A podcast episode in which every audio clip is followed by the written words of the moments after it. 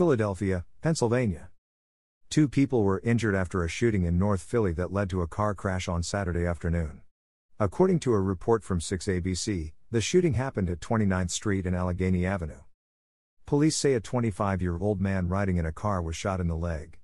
Another driver who was attempting to avoid the gunshots crashed into another car at 29th and Clearfield Streets. One person involved in the crash was rushed to the hospital. They were last reported to be in stable condition. No arrests have been made. Mazy Media.